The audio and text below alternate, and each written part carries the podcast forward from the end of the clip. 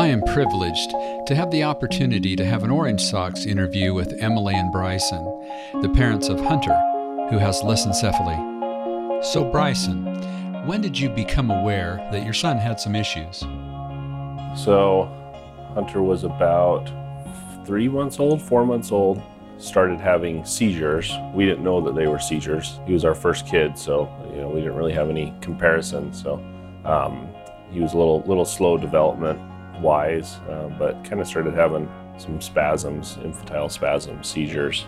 And we'd gone to the doctor for it. He had made an appointment at the Children's Hospital, and then they kind of kept coming, and we didn't really know what to do. We ended up at an urgent care, and finally we ended up at the ER up at Primary Children's Hospital. That's when we found out. Oh, three and a half, four months old.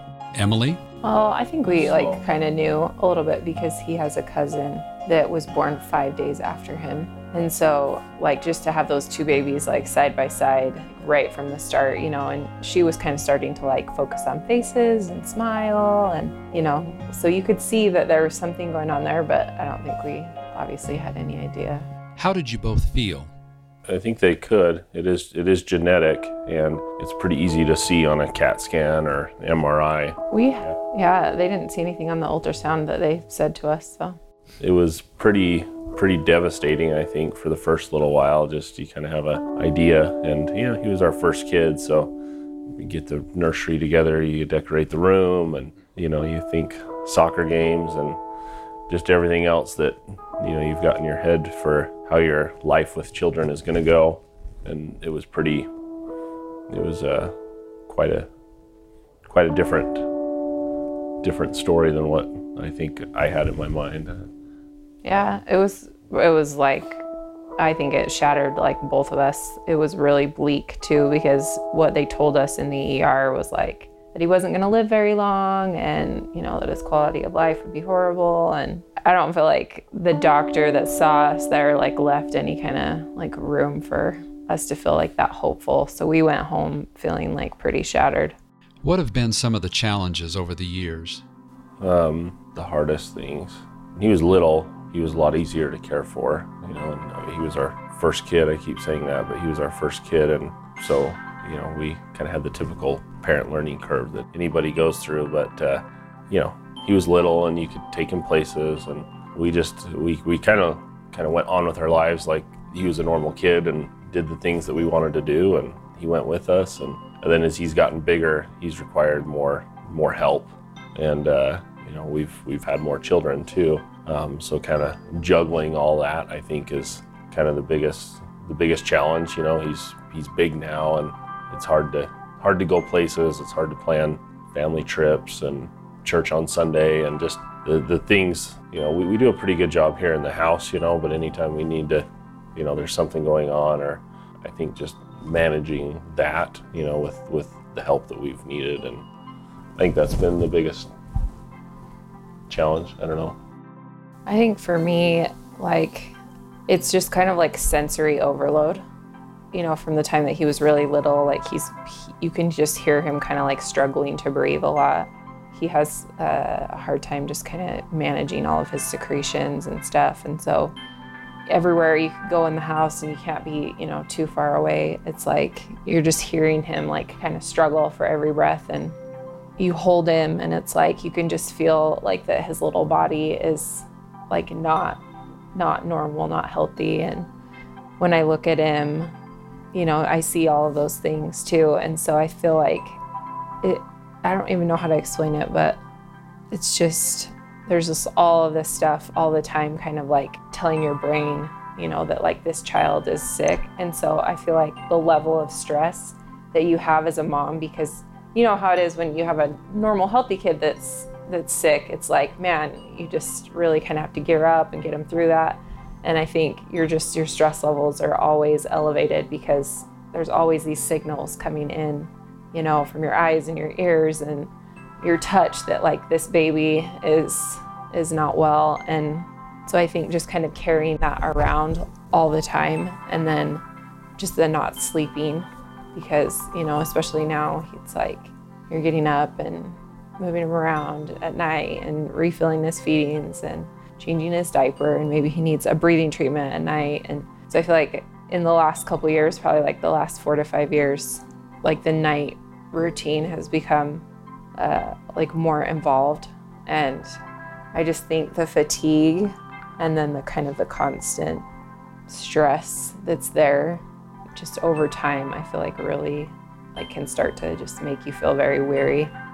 Like he says, we've had, you know, we've gone on to have other kids and then trying to keep up with them. And and I think too as the other kids have come into our family and stuff just feeling like you have time to like sit down and like hold him or do some of the things that you can do to to like feel connected to him and and trying to find time for that as just life has gotten like busier is is challenging because when he was little it was really easy to snuggle him and cuddle him and stuff. And now as he's bigger it's like how do you bond with this child that is like really hard to like hold on your lap? I mean he's he's getting huge.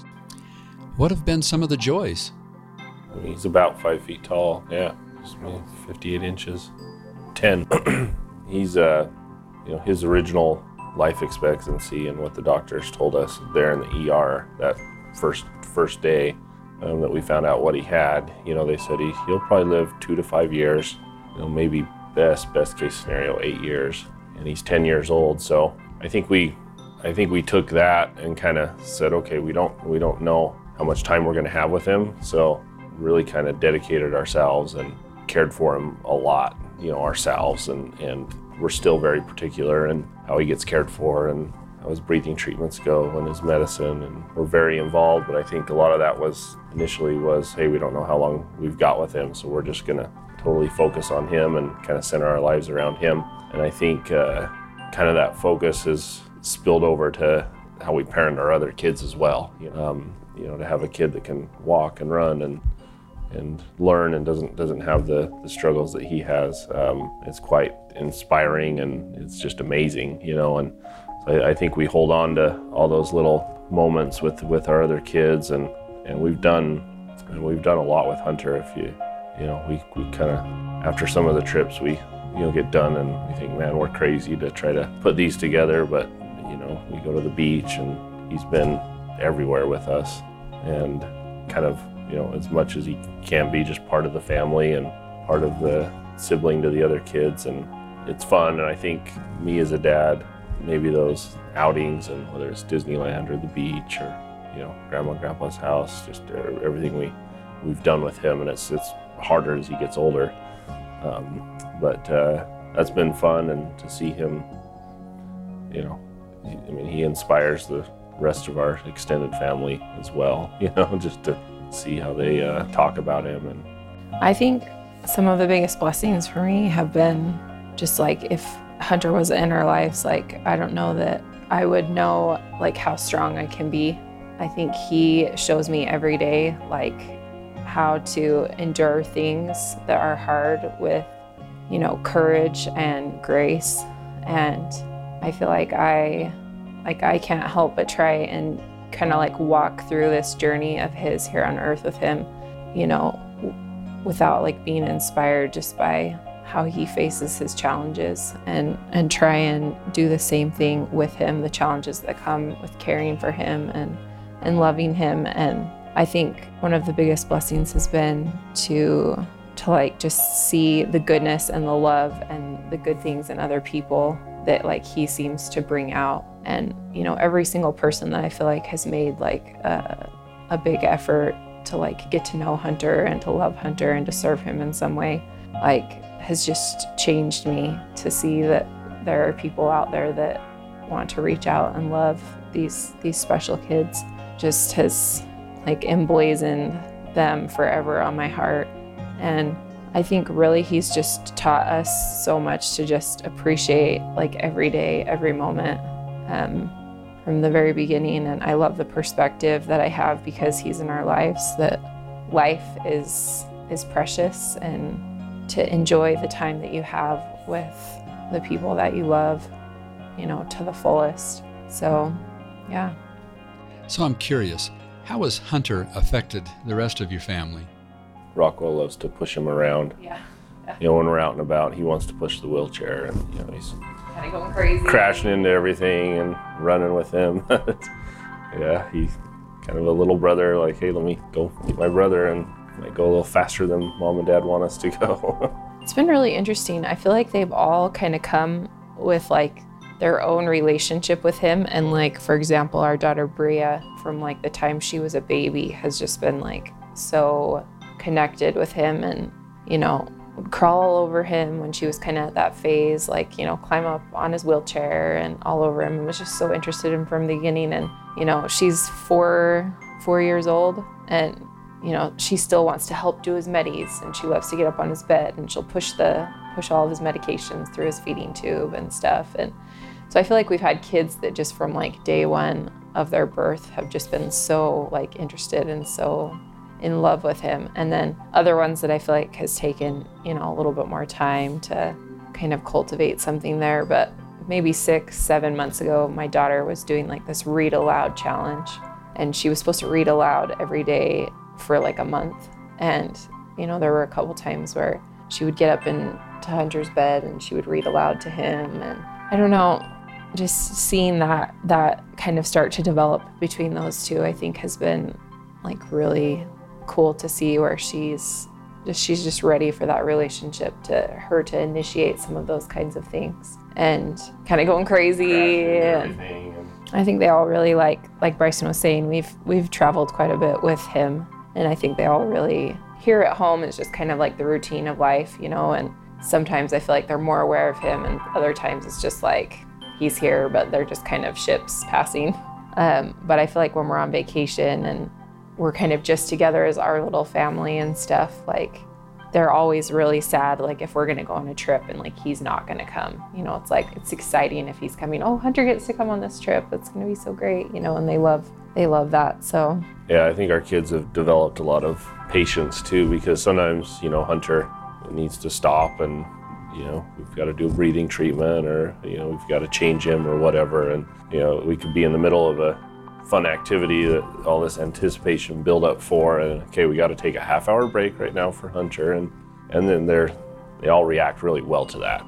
You know, I, I could see other kids, you know, that wasn't part of, part of their life, you know, just having having meltdowns, you know, at that point. But well i think even here at the house it's like hey we have to get him ready for bed or hey i can help you in a minute when i'm done helping hunter you know and just i think it's great for kids to you know see hey this other person has needs and like i need to i need to wait for a second and so you know what else i think's been cool is i feel like we're lds obviously but i feel like just that whole idea of like jesus christ and the healing that he brings is like so real for them because they look forward to the day that the Savior is going to come and, and make their brother whole. And they pray for that all the time. And so I think there's just this element that he brings to like our home where like it makes all of that like be very real and come alive because we have somebody that, you know, really needs that. deep understanding for a five year old to have, you know,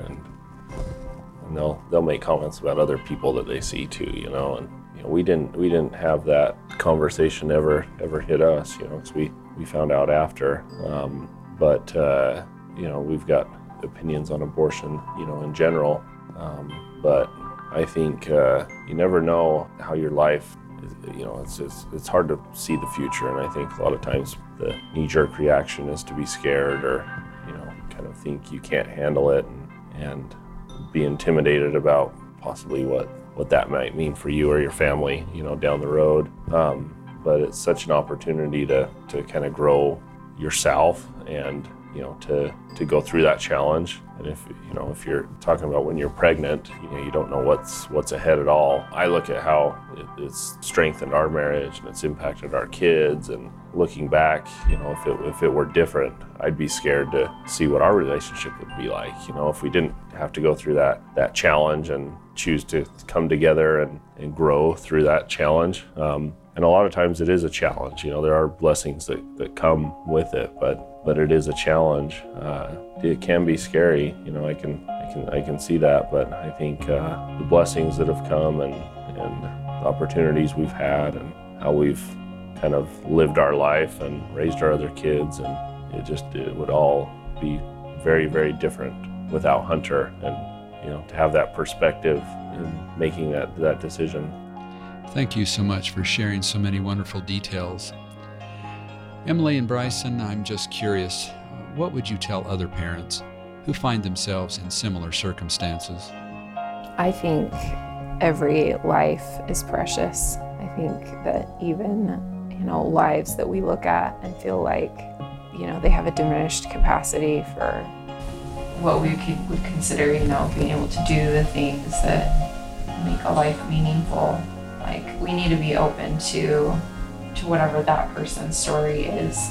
And just because they're going to have some physical challenges or limitations or whatever, mental, you know, emotional, like everybody brings something beautiful, I think, to to this earth and to life. And it's just you don't be closed off, I think, to to what that person could bring um, to the world. And I don't know that I feel like I, I'd be that worried, you know, if Hunter hadn't like come into our lives, I think like we'd still be doing pretty good and we'd be, you know, happily married and love our kids and everything. But there's just such an added depth and beauty and gratitude and wonder for all the things that we have that Hunter is the cause of. And I think it's just enriched every aspect of our lives. I think the hard things in life, the hard things that you go through together, that you go through on your own, are the ones that also are the most beautiful and the most meaningful oftentimes. And so I think I would just say, like, be open to whatever, like, God's story is for you and for your child. And, like, He, what He has in store is inevitably always more amazing than anything you could have imagined. But, like, don't don't let fear and and all those things that I think can come with a diagnosis like that like shut you just make you shut the door on that whole experience. Be open to whatever that child is going to bring into your life. And we're here and we can say that like yeah it's hard but there is this beautiful side to it as well and you don't want to miss out on that. You know i think uh, one thing that's helped helped me and us a little bit is just to have a sense of humor. Everything's very, you know, you're going to doctors, you're, you know, a lot of the things you do seem very, very heavy, and, and they can be, and they are. Um, and it's easy to kind of get absorbed in that and, you know, feel like you're living your life in a, in a hospital room and doctor to doctor. And, um, you know, having that perspective to sit back and laugh and make fun of a doctor and you know make fun of your your kid a little bit and joke and um, it uh, it's it's helped and you know and there's times that you can't do that of course you know because because things are happening that are that feel very out of your out of your control. But I think that's that's helped me you know because things uh, you've got to be flexible you know with with a kid with special needs you know your life is kind of centered around them and a lot of things are very flexible and I think to be very rigid, and, and that's been a struggle for me. So I've kind of, you know, hey, it's it's all right. We're gonna roll with it this way, and it's uh, we're gonna we're gonna do this and see how it goes, and just being, you know, taking a step back and not not being so absorbed in the in the heavy stuff has, has helped. I would just say to other parents out there that are just starting this journey that like you need to trust yourself, trust your intuition and your instincts as the parents of this child. Um, it's great to get feedback from doctors and therapists and you know everybody else that's going to be involved in your child's journey. But ultimately, like get on your knees, you know, talk to God. He is invested in this child just right along with you, and and trust yourself and like what you feel like needs to happen and you know whatever paths you need to walk down together with your child like i think ultimately just have faith like in yourself and that in christ's grace and in god that he'll help you to know what is going to be best and treatments and and different things that come up along the way just ultimately like you know them best and I just think just being more trusting of that and not doubting yourself and you know thinking oh I don't know as much because this doctor is so smart you know like I think take all the good information and and weigh it and and that's great but but yeah have faith in yourself I really appreciate both of you. Thank you so much for taking the time to speak with me today and for sharing your wonderful story.